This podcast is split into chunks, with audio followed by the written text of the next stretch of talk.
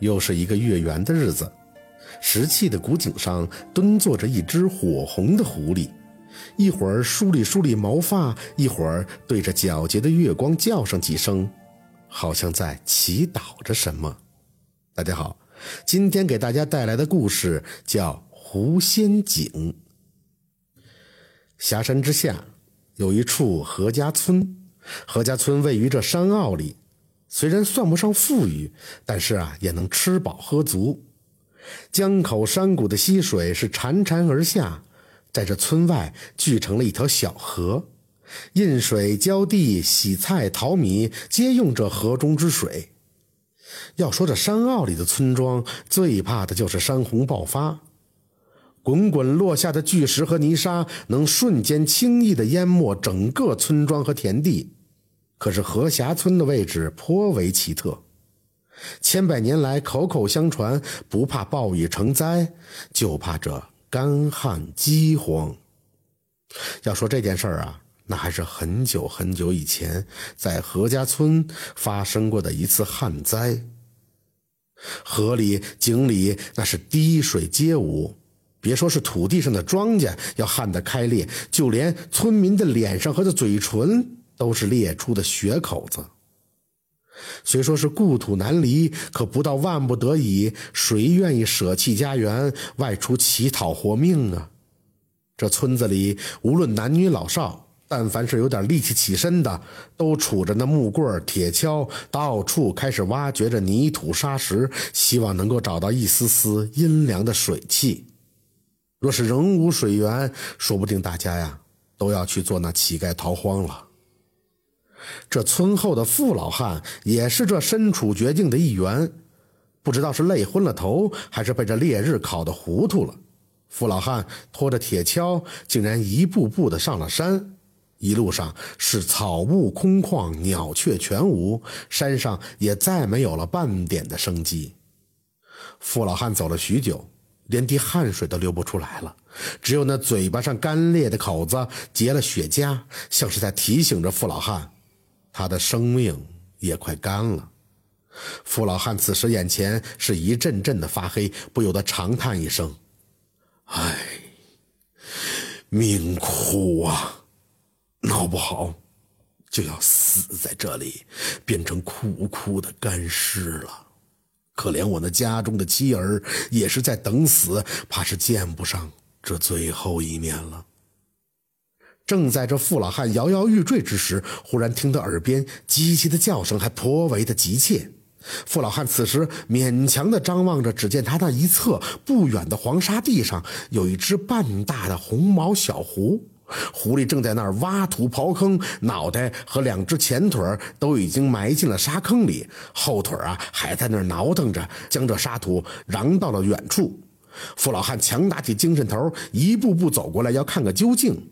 那红狐狸见了人，竟也不慌张，昂起头，冲着傅老汉吱吱的叫了两声，两只爪子仍在那儿抓挠。傅老汉见着狐狸的两只爪子毛发脱落，已经是磨出了鲜血，不由得出声问道：“人都快渴死了，你一个狐狸还不远走逃生，还在这里挖坑干什么？难不成是要死了挖个坑埋了自己吗？”哎。快走吧！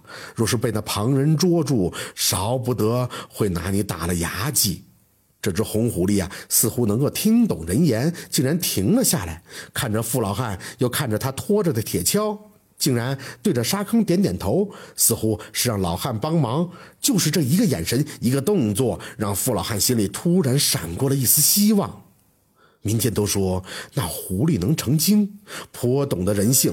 难不成这只狐狸就是在告诉自己这里有水吗？哎，那低洼之处尚无滴水，这里可是在半山腰上，一片荒芜，任何人都觉得这块地那是不可能出水呀。可是如今之计呀，也只能把这死马当成活马医了。傅老汉也勒勒裤腰，提一提精神，一锹一锹的挖起来。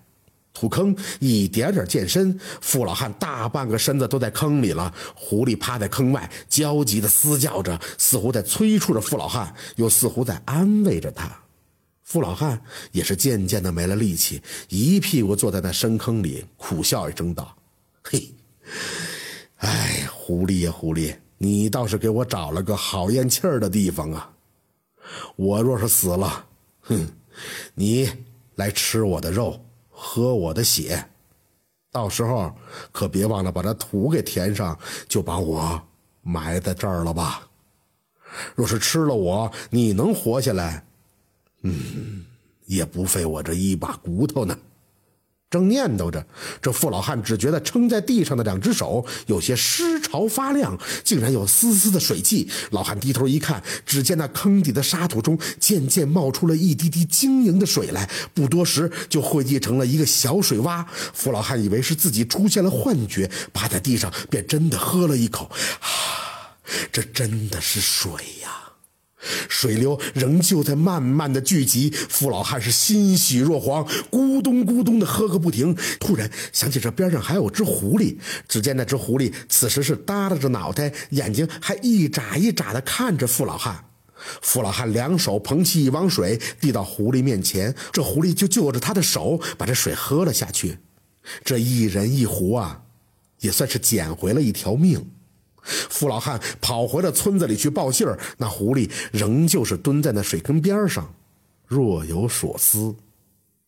就是这么个小水坑，在那年大旱，也救了全村人的性命。后来是砌砖筑台，成了一口水井。村里人听着傅老汉讲了这水的来历，都感激那狐狸帮助大家寻得了这口井。这口井啊，至此就被人叫做了。狐仙井，虽然这口井远离村庄，但村里的人们世世代代都会过来打扫。逢年过节的时候，还会在这里祭拜祈福。有人信誓旦旦地说，在十五月圆的夜里，还能够看见那狐狸来到井边蹲着，好像是在那儿饮水，又似乎在那儿望月。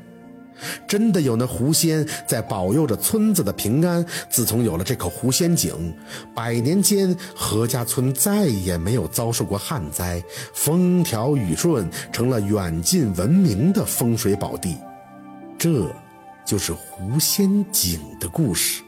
本集播讲完毕，感谢您的收听。